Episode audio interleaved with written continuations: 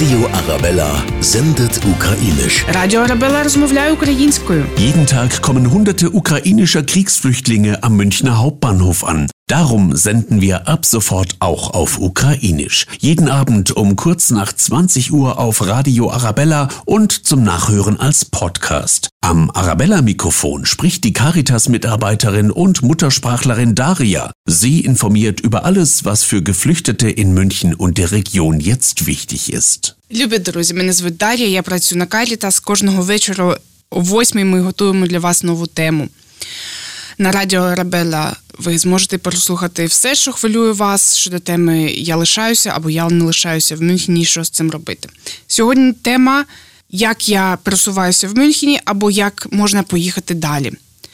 Якщо ви лишаєтесь в Мюнхені або е, в пригородах, будь ласка, ви можете користуватися наземним підземним транспортом абсолютно безкоштовно. Для цього вам потрібен тільки український паспорт.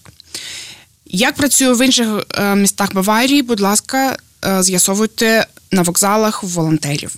Якщо ви приїхали в Мюнхен і хочете поїхати далі, навіть якщо це інша країна, Голландія або Франція, ми допоможемо вам отрим- отримати безкоштовний квиток в е, туристичному центрі на вокзалі. Для того просто зверніться до нас в червоному або в синьо-жовтому.